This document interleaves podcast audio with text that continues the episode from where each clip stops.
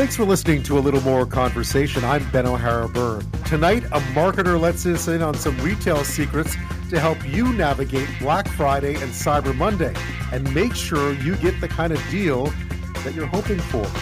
We find out why the UK Supreme Court has said nay to Scotland's plans to hold another independence referendum in 2023 without consent from the British Parliament, and how a Canadian Supreme Court decision played a big role in that ruling.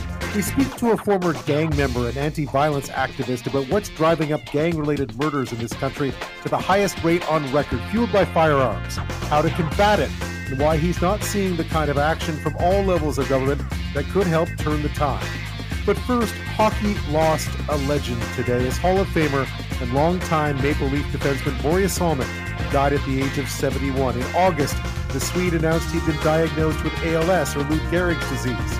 His former teammate Mark Kirton, who also was diagnosed with ALS in 2018, joins us to talk about Salming, the player, the teammate, and the fight against a disease that kills a thousand Canadians each and every year.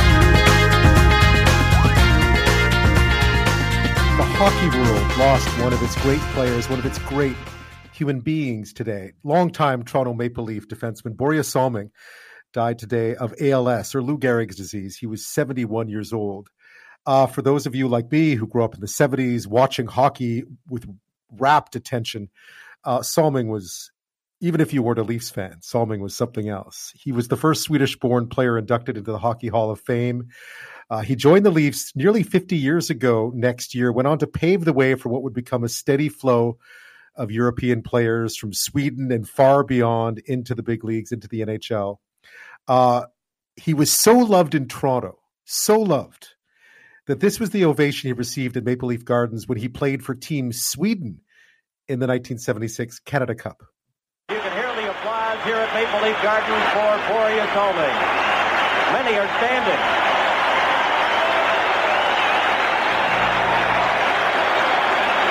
Just listen to them. Here they are. I said many are standing now. Everyone in the Yeah, that was how much he was loved. Of late, his story um, had become one not just of grace on the ice and off, but also about uh, a diagnosis, his courage after announcing in August that he had been diagnosed with ALS. Um, there is no cure for the progressive neurodegenerative disease. An estimated 3,000 Canadians live with ALS at any given time, 1,000 die each year. You may remember last winter we spoke with Greg Gow, who was out here in Vancouver, um, and he sadly passed away earlier, uh, a little later this year, uh, after becoming a champion to raise awareness about ALS across the country. Um, just two weeks ago, though, Salming returned to Toronto as part of the Leafs alumni team in the Hockey Hall of Fame Legends game. Uh, it was an emotional visit. There were a lot of tears, including from his close friend and former captain Darryl Sittler. It turned out it was a final chance for Toronto to say thank you to one of its most adored athletes. Uh, and yet again, the city showed its love for the man they called the king. And the highest scoring defenseman in Maple Leafs history,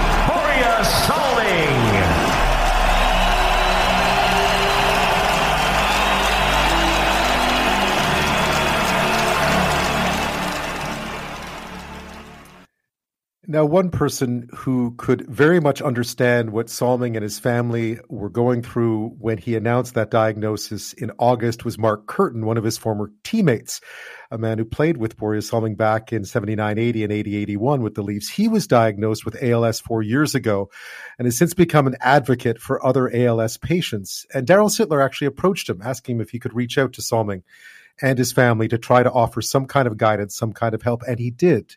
And joining me now is Mark Kirton. Thank you so much for your time tonight. No worries, Ben. Glad to be here.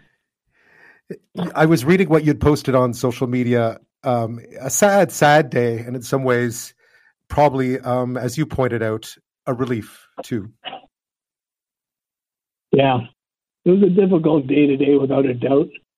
Um, I had a call from Darryl and Tiger Williams about 9 a.m. So when they the call were two minutes apart, I knew something was up, and uh, and he passed uh, earlier today. But you know, Ben, he, uh, as I put in my tweet, he died a he died a good death. In other words, he yeah. had his family all around him. And uh, knowing what I know about ALS and how it can rip you apart, he kind of outsmarted the disease, didn't he? You know, he, Yeah. he went through some struggles, but there was more struggles to come, and he realized what the burden would be on his family, and uh, decided to to move on. And uh, in some ways, uh, you know, he, we we say that he's one of the smartest hockey players that ever played, but he was even a smarter man to do what he did for his family, in my opinion. Yeah. I mean, I was mentioning earlier that we had a guest on the show earlier in the year, Greg Gow, out here, and he he passed. He passed uh, just a few months ago. Um, I know and just Greg he, the way he. well. He actually, Oh, do you? Okay. recruit- he actually recruited me about two years ago when he, he started the uh, ALS Action Movement, which is a patient-led group uh, that originated in Vancouver. Uh, he's the guy that called me to get me involved in that, so I know Greg very well. Yeah. What a, when what a courageous voice he was as well. Oh, you know, he told me once when we were talking that one of the big problems is that that it's so devastating that those who make their voices heard often aren't around long enough for everyone to listen. Yeah. And that was a real challenge for him. It is, and you know what? I've said that since the day I was diagnosed back in 2015. Um, the problem with the disease is, is you have fearless leaders that are starting to get traction and make momentum, and then they pass on, and there's a restart. And it's been like that ever since the bucket challenge, which was quite a few years ago. So it's over and over and over. But you know what, Ben? I think we're at the point now where what I know is that you know we're years away from a cure, not decades anymore. And there's a lot more people that know what ALS is now uh, than a couple of years ago. And that started with Major League Baseball. Um, you know, the inaugural June 2nd Lou Gehrig Day a couple of years ago started it. And now the hockey world, the NHL is aware of it and they're starting to put their arms around it. So I really, really think now that ALS is starting to work its way around. People know what it is now. Yeah, and you've been a big part of that, Mark. I know. Um, what was it like? I mean, it must have been. I remember in August hearing the news. Obviously, I thought of Greg. Um, Right. hearing the news from Börje Salming and thinking, just the fact that you would have reached out to him, it must have been a really difficult time for him and his family. And what did you tell him? You were speaking to him quite regularly. Yeah, what happened was Darryl called me because Darryl knew that I had ALS and him and I used to speak a lot. And he told me about Börje before it had been released. So him and I would have regular Zoom calls with the Salming family.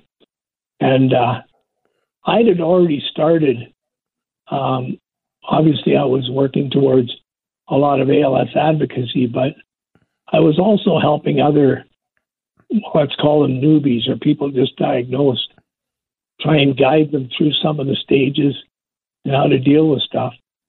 And so it was overwhelming, obviously, for the Salming family, but at least I was able to steer them in the right direction on how to get some medic meds, um, get to Montreal and see a neurologist there, um, get your meds. This is what could be coming down the pipe and try to keep them ahead of the curve a little bit. Um, and I, I do remember one Zoom call in particular when the Hockey Hall of Fame uh, came up, and his wife Pia shook her head and said, "No, I don't think, I don't think he can make it. I'm not sure he feels comfortable." And that's when I piped up and I said, "You know, the one thing about this illness is it's very easy to sit back and just let it take control of you. But you've got to take risks with it. And I told him the story about when uh, I was invited to Vancouver by Jimmy Rutherford and, and Boudreau, who I know well, both of them. And I was a little bit anxious about it, but I decided, you know what? I'm going to take that risk. And I went, and it was a fabulous four day trip. And I told him that.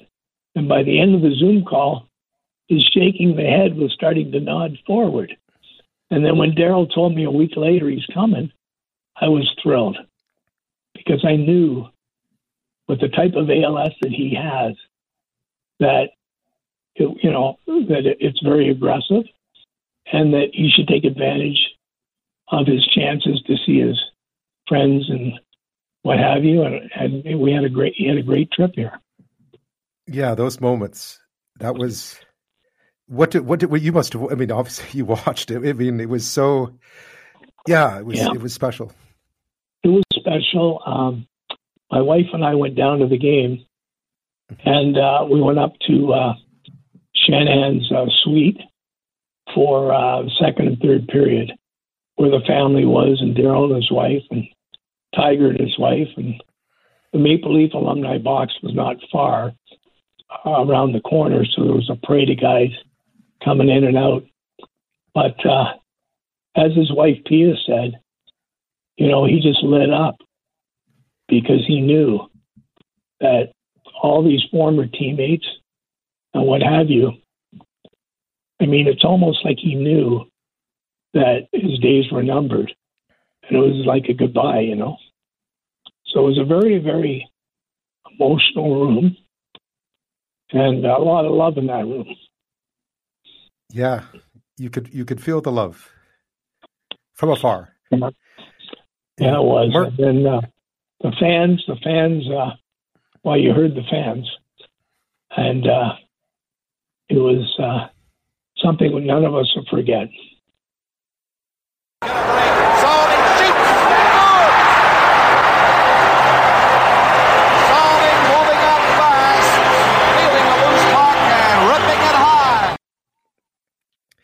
Borje Salming scoring there for the Leafs something he did a lot, a lot of. He's still the team's leader in assists uh, after all these years. Mark Kirton is with us. Uh, we're talking about the legacy of Borje Salming. He passed away today at the age of 71 of ALS, something that he announced a diagnosis of just back in August. You may remember, you may have seen yeah. the images of him back um, uh, in Toronto being celebrated by the fans there a few weeks ago, two weeks ago tomorrow night. Actually, Mark was there as well.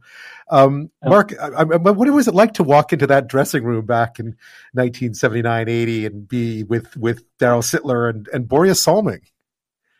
Oh, you know what? It was surreal. You know, I, even though I'm originally from Regina, uh, most of my growing up was in Toronto. So to, to put on the Leaf sweater was really something. But uh, that team in particular, you're right. Lots and lots of uh, what would turn out to be legends on that uh, late 70s team, early 80s team. But, uh, you know, it was, it was funny. Like the uh, Maple Leaf alumni asked uh, various alumni if they wanted to do videos uh, to send to Borje, the good get well, not or goodwill videos and stuff.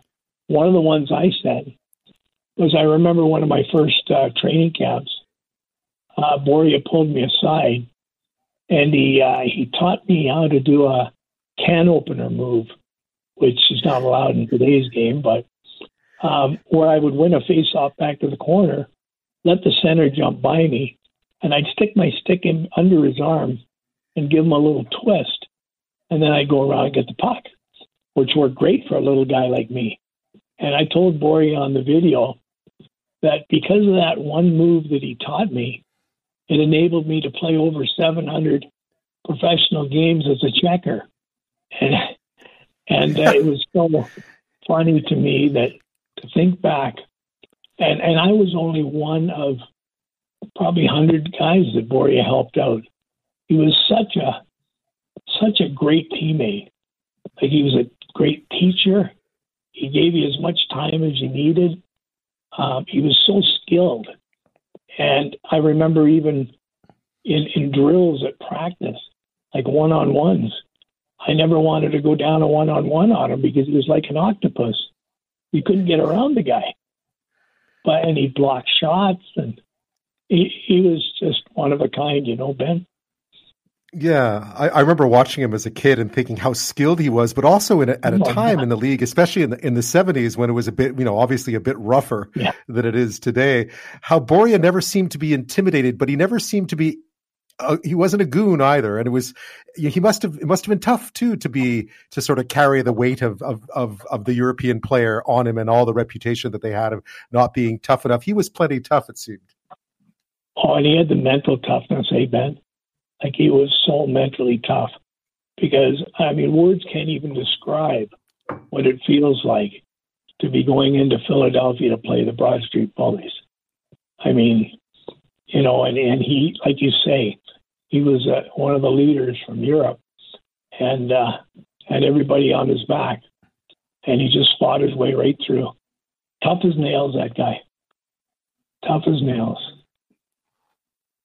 Those are good memories. I can't believe he taught you a move that kept you in the league as a checking forward for for uh, more than 250 NHL yeah, games legally. to top it all off. Yeah, illegally. Yeah. You, couldn't, you couldn't use that move today. No, he was. Uh, yeah, that's. Is there anything we don't know about him? I mean, he he seemed to know all the tricks in the book. That was kind of the things that you probably didn't notice if you weren't paying close attention. Well, one of the other funny things that we laughed about it the other day was uh, and I couldn't understand it again. I'm a rookie. I'm sitting there getting ready for a home game at the Gardens, and uh, I'm looking around. I'm going, "Where's Börje? Where's King?" And then Ian Turnbull looks at me. He says, "He'll be here in a minute." You know what? He'd come in, and he would get dressed in a minute and a half, and he'd go out and warm up, and then he'd end up first star of the game. And he did that time after time after time. I've never seen a guy dress faster. And well, nobody seemed to worry at all, like Darryl and Andy and Errol Thompson, all those guys. Nobody asked where where uh, Börje was because they knew he'd come in two or three minutes before warm up and he'd be dressed the way he goes. But oh, and, and I don't know any player in the league that did that. Former Maple Leaf and Borje Salming teammate Mark Kirton is with us. We're re- reminiscing about Borje Salming, who passed away today at the age of 71 after announcing he'd been diagnosed with ALS back in August. Uh, we've been talking about a social media post that Mark put up today. Mark was diagnosed with ALS back in 2018. He's become a vocal advocate for patients, ALS patients. He even helped Borje and his family out after his diagnosis. We were talking about uh, the decision for Borje to come back to Toronto last two weeks ago now uh, to be celebrated and what turned out to be a farewell, really, from the city that so adored him for so long. Um, a bit more about just the fight to try to raise awareness, Mark. I know it's been difficult. You said earlier you feel like we're closer now yeah. than we have been ever before to some sort of cure, yeah. but it's still a really difficult diagnosis for anybody. That it's, it it demands a lot of movement, demands leaving home to get treatment. It's still there's still a lot of road to go, I guess oh, there's a lot of road to go. But you know, the only way that you're going to get somewhere is you got to be loud. And for the longest period of time, we had it like with the bucket challenge, it got loud and then it quieted for quite a while. We're starting to get loud again.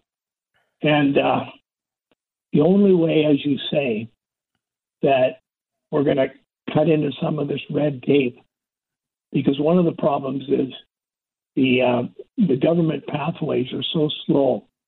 Uh, when when a, a, drug approval gets into Health Canada, it can be upwards of a year and a half, two years uh, um, approval process, and by the time it's approved and goes through the provinces and the pricing and what have you, could be three years before it's in the in the pal's body. And with a lifeline of uh, three to five years, not a big window there. So there's a you know we're Greg starting this group of a patient-led uh, group. I'm sure his goals were to get big, big, big, and loud, and reach out to groups like Health Canada and CADTH and other government entities, which we've been doing, and get loud. And that's the only way that we're going to turn some heads to get what we want. Uh, the other thing we're after is to get more trials into Canada. There's over 190 trials around the world in in uh, phase two and phase three. Uh, we've got to get more to Canada. But you know, for me myself, what I'm trying to do is I'm talking to the National Hockey League and seeing what we can do there um, with the uh, seven Canadian teams, and and and try and pursue that for Canada. But like I said earlier, Ben, I think I think that we're years away from a cure, not decades anymore. I think the voice is out there, but we just got to all pull on the same rope and uh, create more advocacy and gather more research money, get more treatments into Canada, and push the government on the pathway approvals. Those are our goals. And I guess Börje coming back for that farewell, it put it into the spotlight in such a such a poignant yeah. way. Um, it must be. I was thinking, watching him, and, and thinking about you too, about how, you know, for people who once relied on the strength of their bodies to make a living, yeah. you know, professional athletes, how tough it must be to be vulnerable enough to walk out when when your body is giving up on you. It is really tough, and you're the first person that's asked that, and you're absolutely correct. Like a, a professional athlete or any athlete for that matter knows their body better than anybody. And when you do reach the elite in a given sport, which we did, um, it's a shocker to see your body start to fall apart. Like in my case, I had my first symptom in 2015, believe it or not. And my ALS worked its way from my right arm to my left arm, left leg, right leg. And it's inevitable that everybody that has ALS, it'll end up in their front and their respiratory and breathing and swallowing and stuff.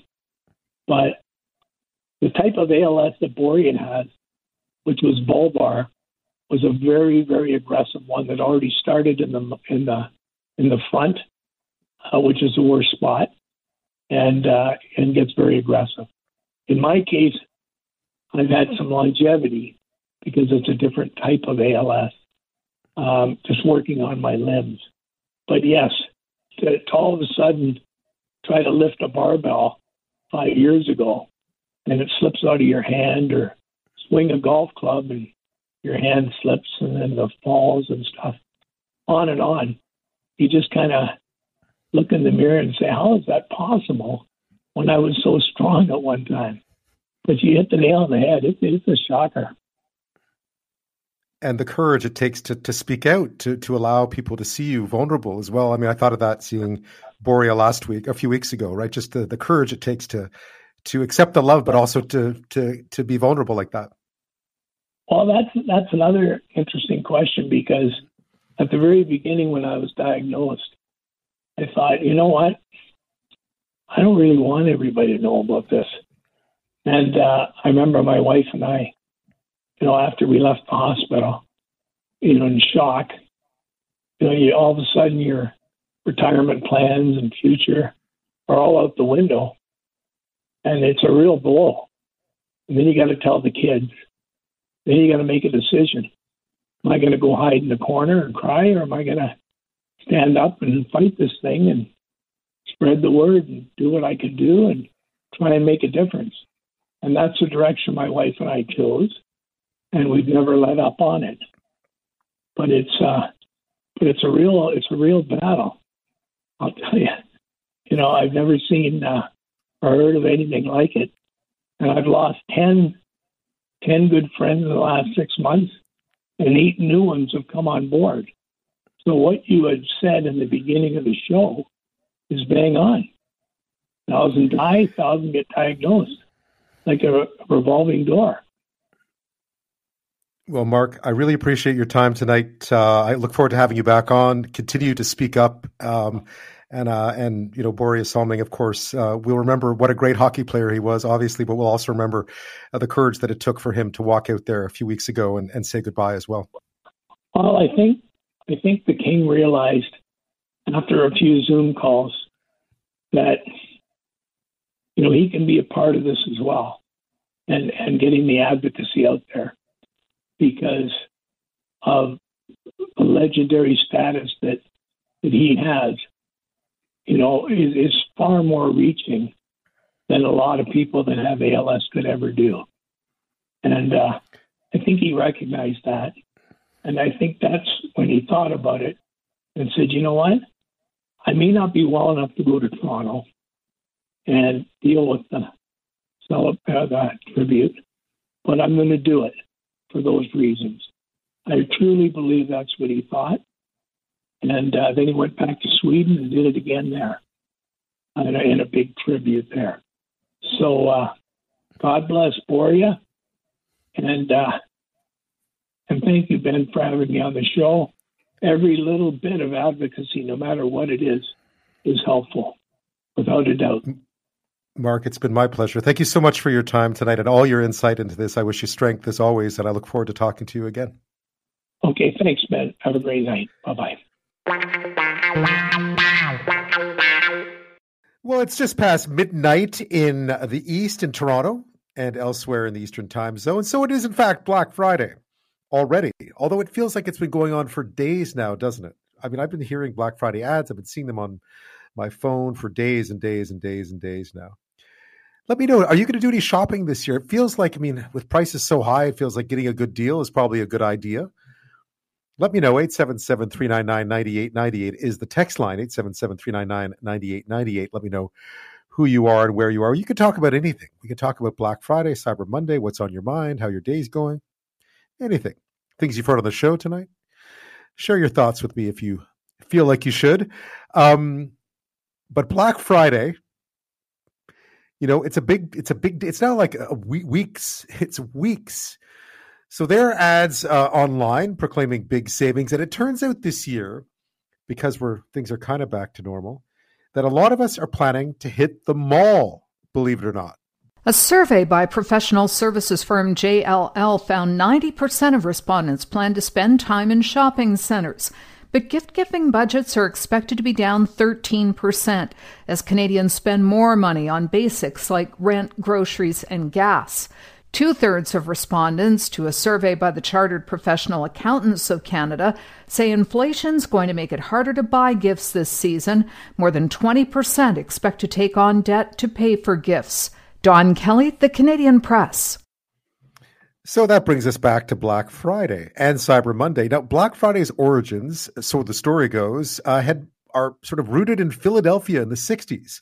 When legend has it, fans used to descend on the city between Thanksgiving and Saturday when the Army Navy football game was on, and they would spend the Friday shopping.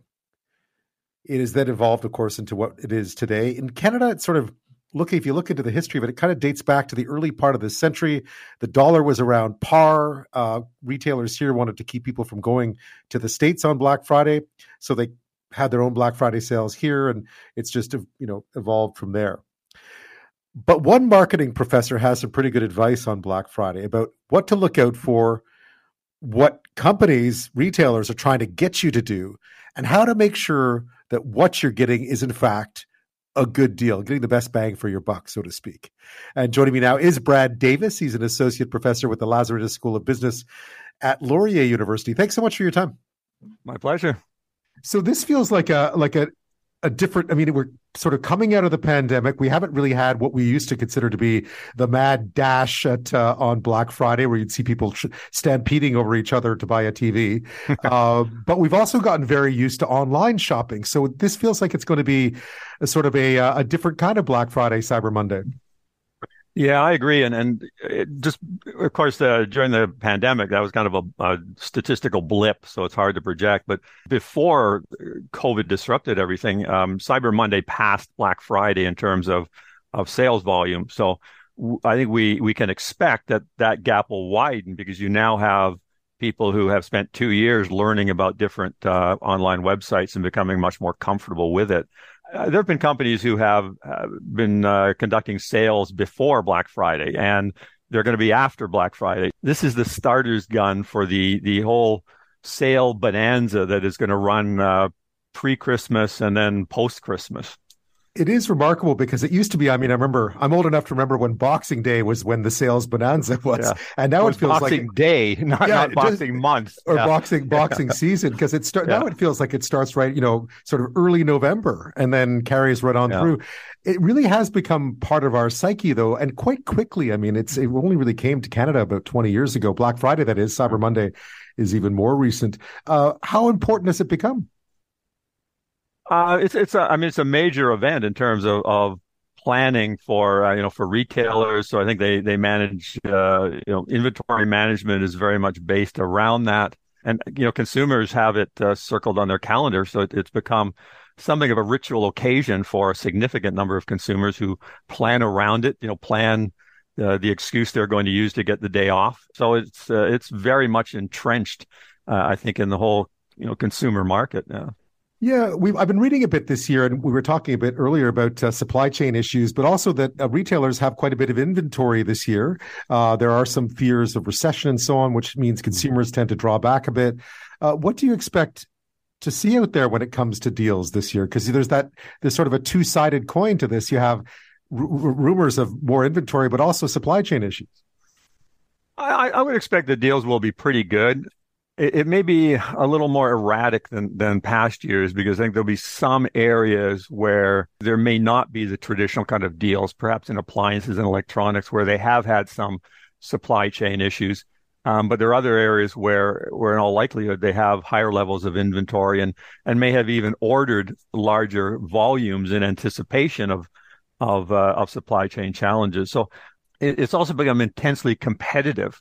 Uh, so there's there's nothing that spurs you on as a retailer to offer better and better deals than looking across the street and seeing a competitor offering better and better deals. So it's become so competitive that uh, I think that that really drives the dynamic as well in terms of wanting to make sure that you you kind of capture those consumer dollars ahead of your uh, uh, your competitors. So I, I think uh, and and even with inflation worries that yes they're there they're constant we hear about them all the time but we are also armed with credit cards and we have no compunction in using them quite significantly. And the idea that this is a sale can also make people believe that they're actually uh, defeating inflation because they're getting something on sale and therefore this is the opportunity where they really should spend a little bit more rather than regular time when things are at uh, at regular price and inflation is going to be most painful. Yeah, I was interested by some of the surveys that were done over the past few months about consumer sentiment, where it seemed, although people were worried about the future and not wanting to spend too much, they were certainly willing to buy stuff on sale. That was one of the mm-hmm. things that emerged very clearly. Although you've always warned, uh, and this goes back to you know before in, you know for years now, that uh, buyer beware at this time of year as well. Don't be too dazzled. Uh, oh yeah, yeah, definitely. This is maybe the the sacrilegious content, whereas at a market, or I, I kind of like a magician divulge some of the secrets behind the screen.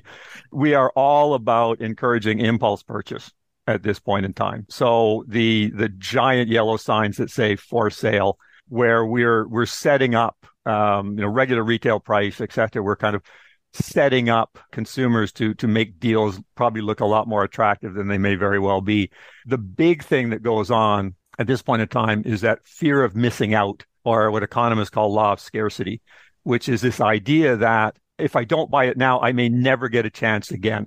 And, and that's sort of part of, of the whole uh, ambiance. And, and that's often the reason that you get these purchases where you come home with a beekeeper's outfit and say, well, but it was half off and it was the last one on sale, even though I don't have any bees.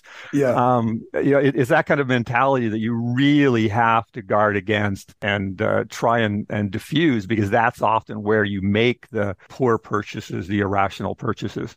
And I find it so much more, um, difficult online because the whole thing is structured to tell you, oh, there's 400 other people looking at the beekeeper's costume, and oh, look, someone just bought one, and you know, and you're sort of sitting there. It's it's like being, yeah, it, it could be quite, uh, it could be quite captivating, to be honest. Well, and there's been a lot of interesting studies as well with again, a paying with credit, but paying online is even worse because there's no physical sense of transaction. You just kind of click buttons and it's yours. You you own it so that that sense of actually giving something up like cash or, or, turning your credit card over is not there online which makes it even easier to be swayed more by the idea of acquiring this than the sense that you're actually giving up some some savings some money in the process. So the ability for that kind of impulse purchase to be driven by online is probably even greater than uh, than in stores which is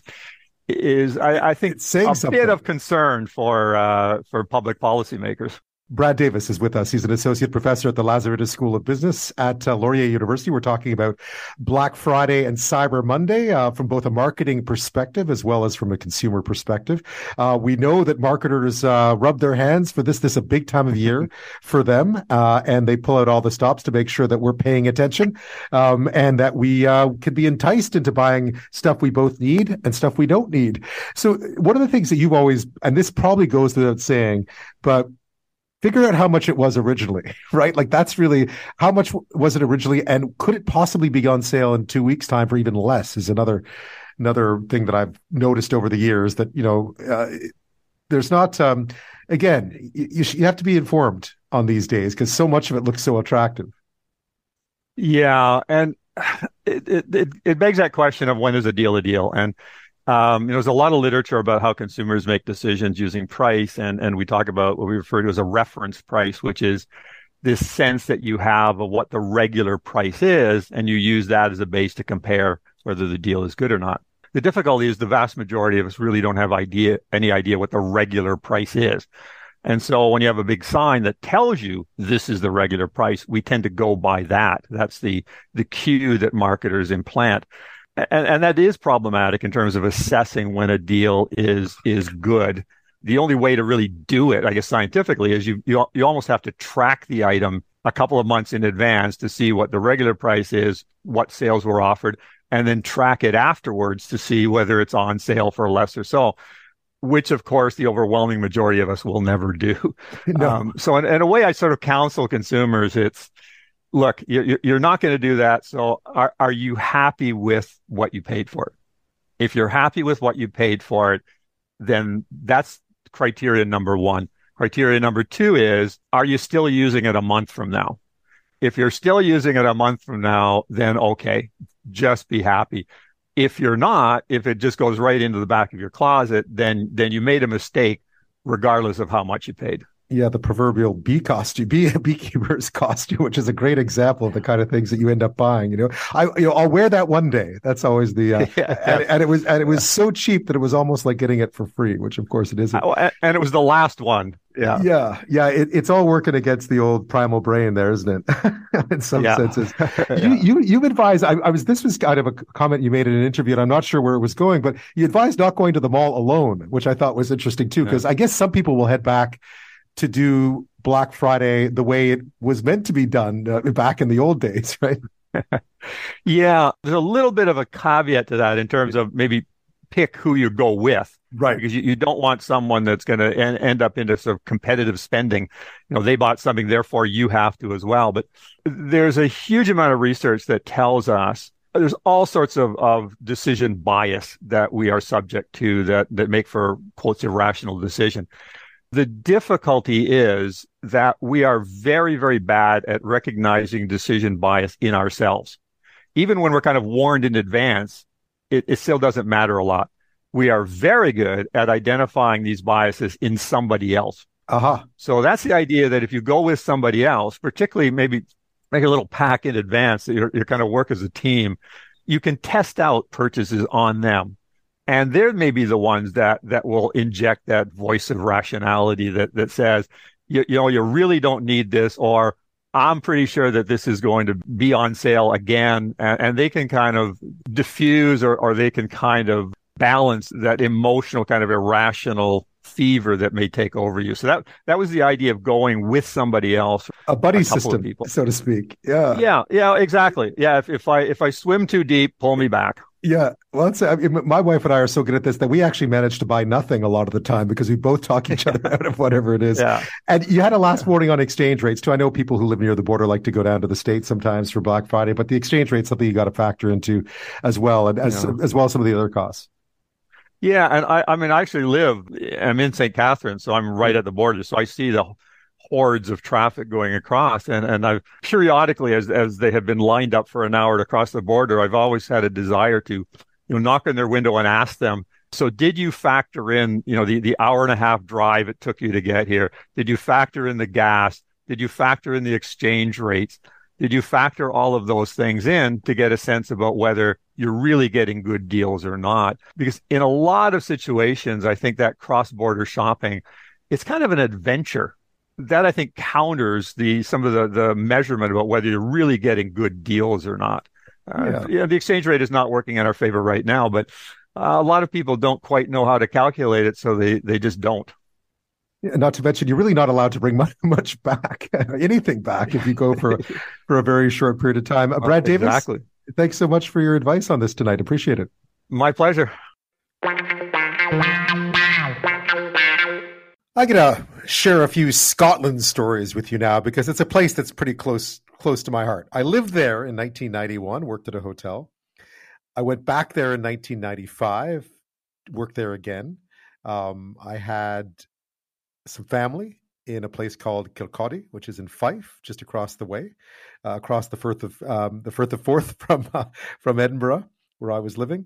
Uh, and then, of course, I worked. I've worked in England, so I worked in London. I was based in London, so I was there for the 2014 referendum, independence referendum in Scotland. Covering it was there for more than a week, um, and it was a really fascinating experience. Of course, having grown up in Quebec, uh, I was only too familiar with uh, the notion of an independence referendum and what's at stake and how um, how passions can get pretty pretty intense uh, as it goes on. Uh, and one of the questions that often came up back then to the uh, pro independent side was, how often are you going to do this? Or is it going to be a never-ending referendum sort of idea? Uh, as it often was in Quebec until it wasn't anymore this idea that it would always hang over every election. There was this idea that there would be another referendum eventually. Now, 1995 came very, very close. And again, I don't think anyone would have predicted in 1995 that we wouldn't have another one. You know, here we are 27 years later, and there hasn't been another one in Quebec. Well, in Scotland, they had one in 2014. Um, it failed. 45% support, 55% opposed. And at that point, it was sort of th- thought to be a generational thing. They wouldn't have another one anytime soon. And then Brexit happened. Then Britain decided to leave the European Union, or we should say, England decided to leave the European Union because in Scotland, they voted massively in favor of staying in the EU. Um, so it sort of changed the dynamic, didn't it, at that point? Uh, the landscape was different. And so the idea of having another referendum quickly reemerged in Scotland. Of course, there's been a conservative government at Westminster in London for a long time now, more than a decade, a party that no one in Scotland ever votes for. So you have an unrepresentative, to some extent in their eyes, an unrepresentative government in London that pulled them out of a union that they liked to be a part of. So the idea was we'll have another referendum in 2023. That was the deal. Nicola Sturgeon, who's the uh, first minister in Scotland, said, let's have another independence referendum. Uh, and there seemed to be quite a bit of support for that. The problem is that under their system, they need the British Parliament to agree to it. Back in 2013, 2014, the British Prime Minister, David Cameron, agreed to the referendum. This time around, they've said forget it. Um, so they brought it to court. And the UK Supreme Court has said, no, you need to ask, you need to get, this needs to be a joint decision. You can't just hold a unilateral referendum on independence. Uh, you need Westminster to agree to it. And at this point in time, neither the government nor the opposition, the Labour leader, Keir Starmer, seem to be in any position to want to agree to one. So uh, we're left with a Supreme Court decision that says this is not going to happen, and a Scottish government saying we're going to try and find a way to do something anyway. Oddly enough, we spoke over the summer with Lorna Slater. She's a Canadian from Calgary who is the co-leader of the Scottish Green Party. They're in government right now. She's a minister, um, also pro-independence. And we asked her about what if Westminster said no. Here's what she had to say.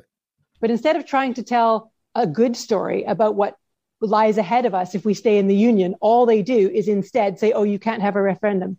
So they're not they're not holding up the courage of their convictions it's an undemocratic position so they need to decide is this a democracy or not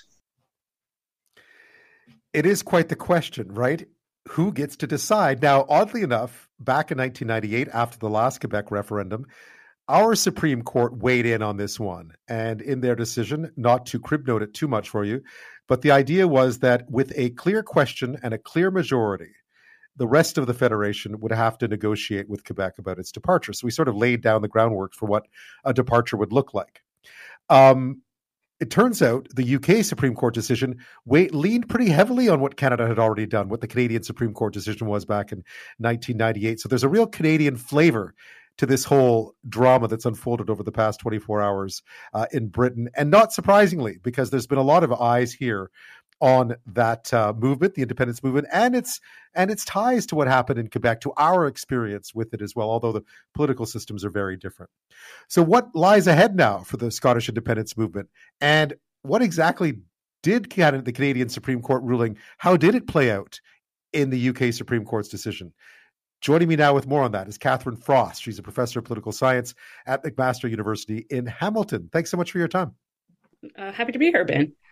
This is an interesting one because I think a lot of Canadians follow what's going on with the Scottish independence movement because it's so reminiscent of of Quebec's, and so we sort of follow the legalese of it. We follow the ups and downs.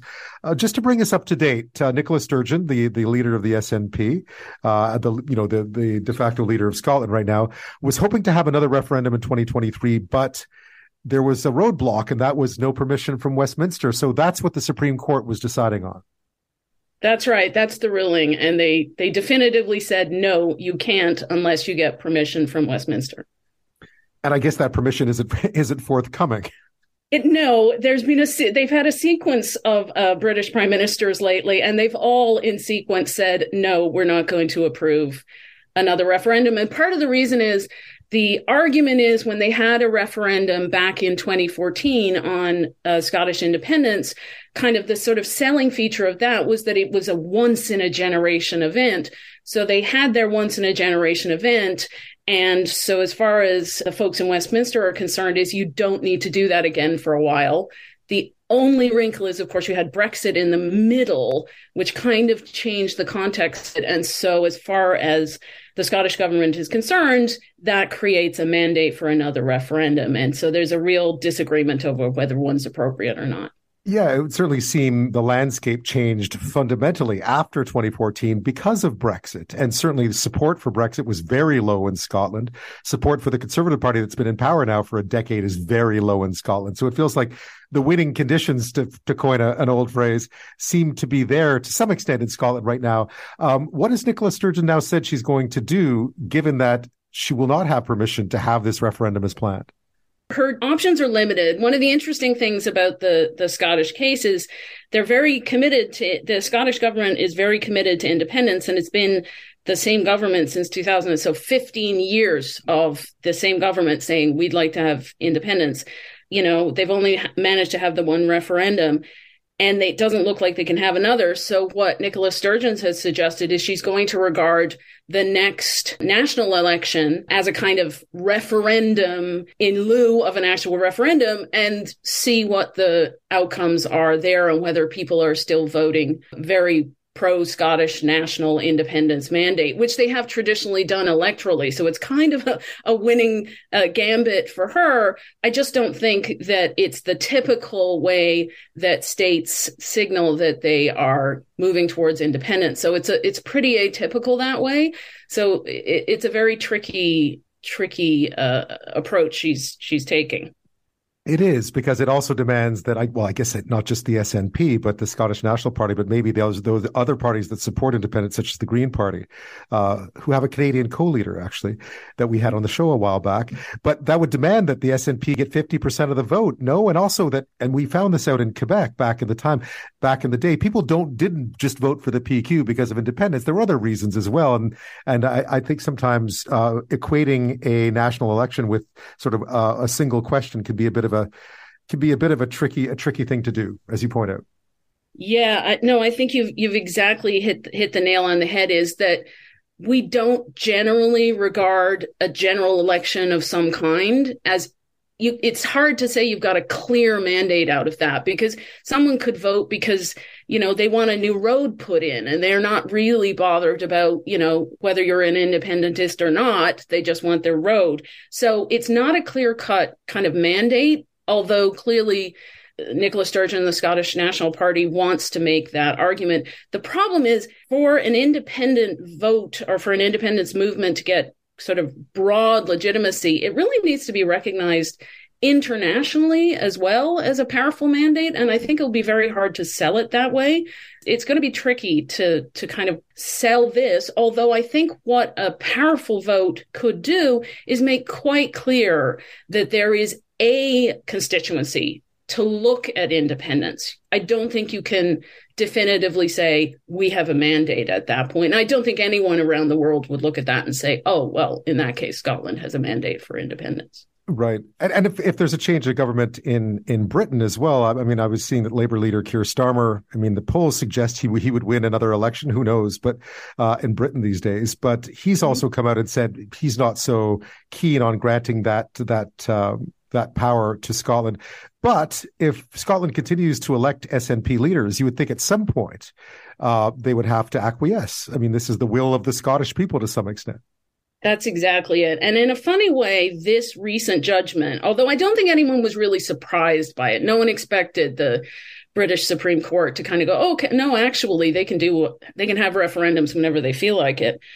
I think what the current judgment does, and it it's it's makes sense by the standards of British law. It really is makes sense by what they uh, the way they approach these things but it sets up a real contest between constitutionalism and law on one side and popular democracy on the other.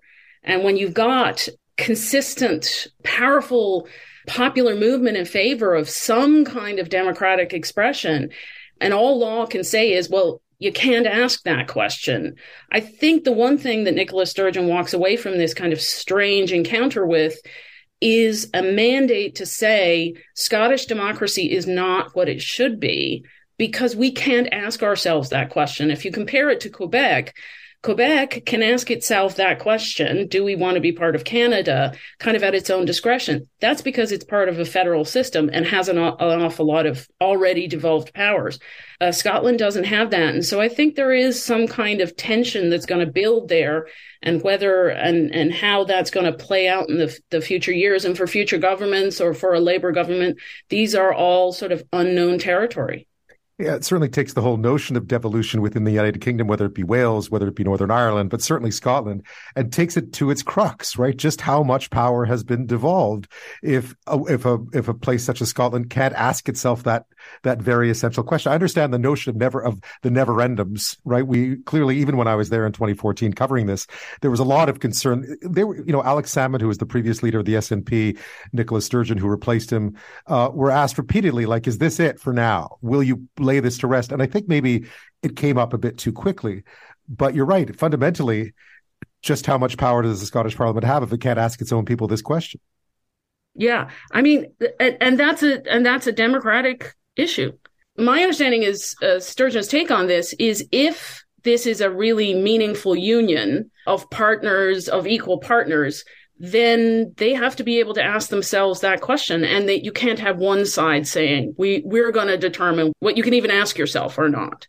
It's a tricky question overall whether whether this should be sort of brought up. But the the flip side of it is and we've seen this in Quebec is that when you keep putting independence referendas and that can be a kind of disruptive force in politics people they tend to sort of hijack the agenda and there's a lot of economic uncertainty that goes with it and so forth. So you don't, I can see the wisdom of people saying, well, you don't want to have them kind of on tap constantly. So democracy is good, but you it is a question of of how to make sure you get enough of it without so much of it that there is just just endless uncertainty in your political system. Catherine Frost is with us. She's a professor of political science at McMaster University. We're talking about a UK Supreme Court decision this week uh, that denied um, the Scottish Parliament the unilateral power to have another referendum on Scottish independence. Westminster, the British Parliament, would have to agree. David Cameron, the Prime Minister of Britain back in 2014, had agreed uh, to allow Scotland to have a referendum, for which he, come on, came under a lot of criticism at times, by the way. Uh, that was defeated. They wanted to have another one after Brexit. That has been said. Listen, you need Westminster's permission to do so, and that's caused some uh, caused some, some caused a bit of a ruckus in in the UK this week. Uh, Catherine, there was a lot of Canadian content in that Supreme Court decision, and it was interesting because the Supreme Court decision back in, in the late 90s over Quebec's rights, essentially allowed it to have a clear, allowed it to become independent on a clear question and a clear majority. Said the rest of the federation had to negotiate. The, the UK Supreme Court kind of turned that on its head, didn't it? Not entirely. They actually right. cited the Canadian judgment in their ruling. And what they cited from the Canadian ruling was interesting because there was an argument that says, an argument in international law that says that there should be a self determination of peoples. Right. And that issue came up in the Canadian case, and the Canadian Supreme Court went, "Look, that doesn't apply to Quebec because it's it really only applies to oppressed, occupied, colonized people. That isn't Quebec, and therefore we set it aside." The British Supreme Court cited that Canadian ruling and said, look, Scotland's not any more oppressed than Quebec. Therefore, this self determination argument doesn't work. So they were citing it and citing it to say you can't just have referendums. The big difference, and I think this is why you're saying it sort of, it's quite a different ruling in the British case, is that Quebec can have a referendum when it wants to because it's a powerful sub-regional unit of a federation that's very devolved. Canada has a very devolved federal system. That's not the case with Scotland. Scotland only has a very short, a limited set of powers that are handed to it by Westminster. And Westminster said, you don't get the power to have referendums when you want to. And therefore, even though it looks like the same ruling and they're citing the same principles, you get a very different in Scotland because when you say, well, we're not approving your referendum, Quebec goes, well, we don't care. We're going to have one anyway. And Scotland is left sort of unable to articulate any independence ref- preferences whatsoever. Yeah, I was, you know, the clear, the clear majority and the clear question. It left a lot to interpretation. Although I have to profess that Scotland's question was very clear the first time very. around, and they promised to make it very clear this time too. So, having been in Quebec through uh, two referenda, I always thought that was a good thing. This is not going to go away, clearly, but you, you wonder you wonder if there can't be another one, whether it does in some ways curb the momentum of this whole movement for a bit. It's hard to see how they move forward, but I tend to think Nicola Sturgeon's been at this for a while. I don't think she's going to cooler jets at this point. And the other thing that's kind of the broader context for this, I guess, is the fact that we really don't have established international law on how you have a lawful secession or a lawful independence movement. This is part of the reason that the Canadian ruling is so influential because it's the closest thing to a statement of how to do lawful independence that exists pretty much anywhere in the world. Uh, and why this then made referendums so influential because it, they were a central part of the Canadian ruling. But that was just the Canadian experience sort of being exported and being adopted and being borrowed because there really wasn't a, a thoughtful framing of how to do this whether we will see in Scotland and saying, okay, that works for federal states. It simply can't be exported to unitary states. Like Spain is in right. the same situation right. where they tried they tried to have a referendum in Catalonia mm. and the national government said no and they get these horrible scenes of ballot boxes being being hauled out of people's hands. And and so when we export a federal solution to a unitary st- state, you you get a very different sort of power dynamic. So it may be that it's about time these things were revisited and rethought. Uh, and whether Scotland's going to be the place to do it, they certainly seem very committed to a lawful solution, a lawful path forward, whatever that's going to look like. Uh, and they seem to have some thoughtful people. So I, I don't think it's going to go away anytime soon. The, the, Scots have had a fairly independent mind for uh, hundreds, if not thousands, of years. So I think it'll it'll stick around for a while yet. Well, Catherine Frost, thank you so much for your time on this. My pleasure. Statistics Canada put out um, new numbers on homicide this week, and there were some interesting things in there because uh, murders that were at their highest in Canadian history, 788 people were murdered across the country last year. Now, there are many more of us now than there were 40 years ago. So the murder rate isn't what it was back in the mid 70s when it was over three. It's closer to two now. Uh, but still, it's at the highest it's been since the mid 2000s. Um, and a lot of it, a lot of what's driving it is gang related violence. gang-related murders, which are around make up around 23 percent 184 of those 788 in 2021. And that's the highest rate, at least, since the federal government started tracking that data back in 2005. The highest rates by province were seen in Saskatchewan and Manitoba, the highest rates by city, Regina, Thunder Bay, Winnipeg. Um, but you look into it, and, and clearly there is an issue right now with gang related violence and gang related murders. And one of the things that stands out there, too, is a vast majority of those homicides are gun related or they're caused by guns. They're shootings. A lot of other murders are not.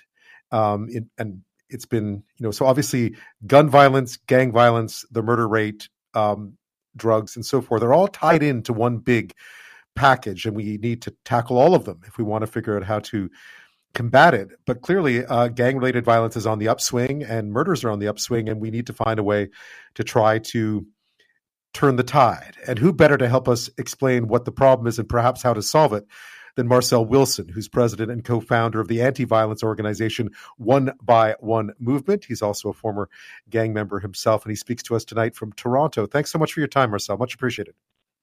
Thank you. Thank you so much for having me. You know, I've seen you testify about these things in the past, parliamentary committees. I mean, you've been telling this story for quite a while now did these statistics surprise you at all that these uh, the, the the gang murder rate at least seems to be on the up? Unfortunately, they don't surprise me at all.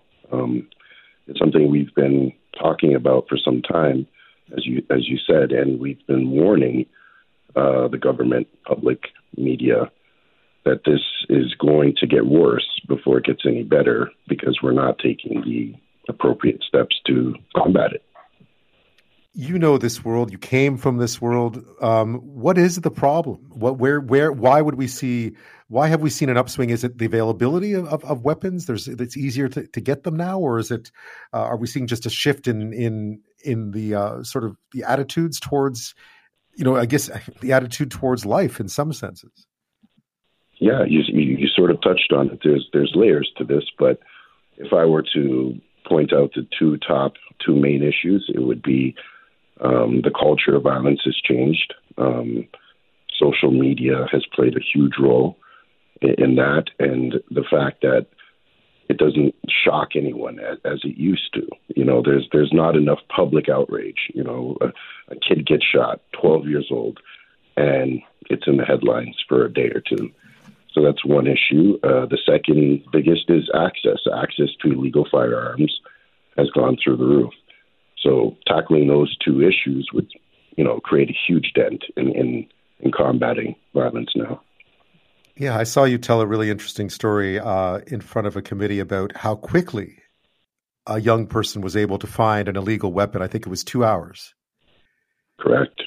Um, we carried out an experiment for a another media outlet, and fortunately, one of the things that makes us effective at our jobs is that we have the trust of of, of the communities. We have the trust of people who are kind of living on, on, on the fringe, and you know they wanted to see how quickly we could uh, uh, get them an, illegal firearm, and we, we explained to the parties involved what they were participating in, and they were more, more than happy to do it, which is crazy in itself.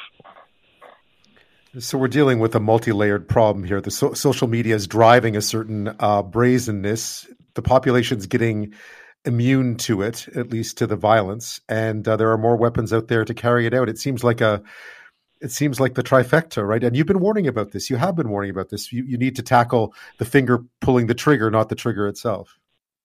Absolutely, absolutely. We have to deal. With you know, and it, it sounds very repetitive. I've been saying it for a long time, but dealing with the root cause risk factors. And that's not just things like mental health and poverty and systematic things, but dealing with individuals um, and what those issues are. There's so many layers to why kids, youth are acting out, and us not catching, uh, you know, these these behaviors soon enough, or or not paying attention. You know, and there's layers to that too.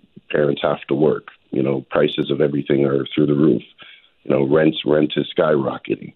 People have to work harder and pay a lot less attention to their children and depend more on a system that may not necessarily be uh, able to identify these issues. Marcell, from your time, um, are you hearing different stories? Are you hearing a change from the from the kids you talk to about what it's like to be out there and part of part of a criminal gang these days compared to what it was like even five years ago? One hundred percent. Um, some of the work that I've done in the past has been rooted in uh, counterterrorism work, and one of the one of the major things you have to do in order to combat any issue is be able to identify it. Gangs, criminal organizations, their ideology is and always should be rooted in capital gains. When you talk about extremism and terrorism, it's usually a religious ideology, political, something along those lines. So the type of violence we're seeing now, there's no rhyme or reason behind it when you fit it into the category of gangsterism. Um, when you don't see that the drive behind it has to do with dollars and cents, we have to start reclassifying so that we can identify it properly and then create the tools to try and combat it. So what we're seeing now looks a lot more like terrorism than gangsterism. We call it a, disorganized crime. Yeah, that's a really interesting way of looking at it. How so? Is it because it's it's almost um, how does that work? Because it doesn't make financial sense, right? To be to be killing each other. Well, for example, in my day, I was with an organized organization, and I mean, violence was a last resort. Um, you did that if you know someone was messing with your money, your turf. Uh, you were losing in some way where in what we're seeing now is violence can happen based on a video, a comment that happens online. So if guys in our group went out and committed acts of violence on their own, unsanctioned, that brought negative attention to the group, uh, unwanted eyes from law enforcement to the group. So it had to make sense. If it didn't make sense, then you just weren't allowed to do it. And if you did, there were consequences and repercussions for it. So we're not seeing any of that now. There's there's no governing body that is is kind of overwatching uh, what, what's happening here. It's just a free for all. Disorganized crime, as you put Absolutely. it. Absolutely. And that means that anything can turn violent, right? Any slight, any. So this isn't about turf. It isn't about theft. It isn't about territory or supply. It's about anything slights. Absolutely. For for for instance, yeah, there just uh, about two weeks ago, we had a young lady that uh, is a client of ours. Uh, she's 12 years old.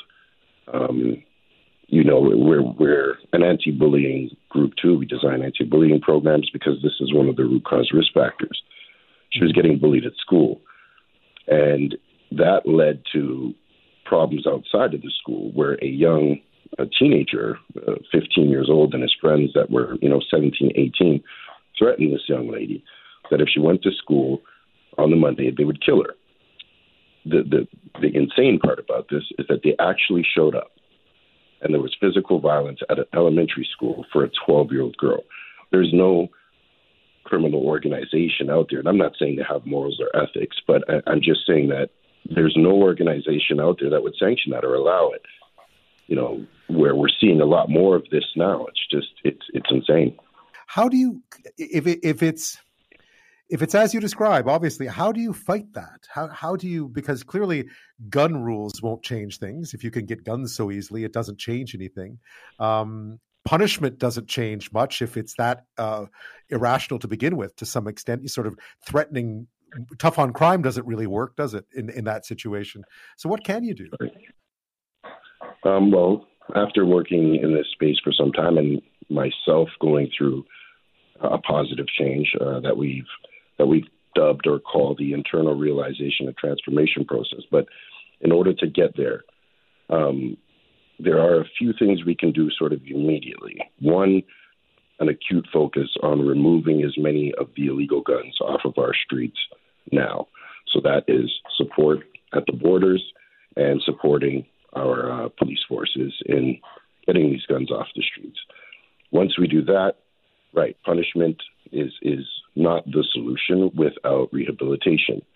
Um, we have to start offering programs to these guys that are going to be released back into your communities one day. Um, there, there, there's definitely not enough of that happening. We have to stop politicizing this this issue. This is a Canadian issue. This should not be a partisan issue. Um, we need all levels of government to actually come together and, and work together on this, including you know the, bureau- the bureaucrats, the, the private sector, the grassroots organizations, sharing data and actually working together. Because everyone, from what we've seen, operates in silos. And then we have to start getting to the at risk or high risk demographic very young.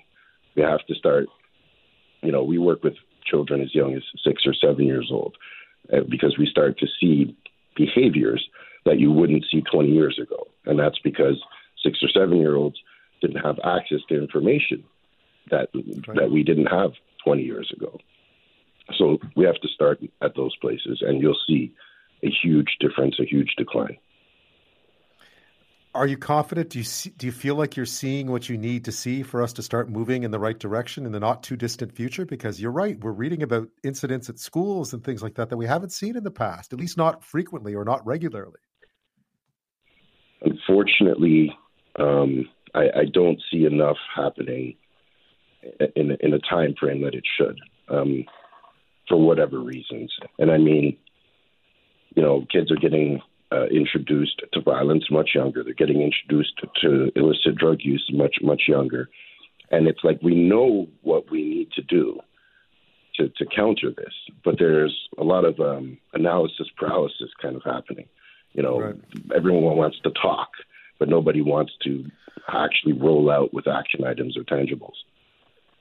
Yeah, I mean we've we've been yeah we've been there before. I know. I mean, it would make sense. It seems to me, given your your experience, your personal experience, that if we were to to fund more of what you would be looking for, we probably ought be off to a good start here.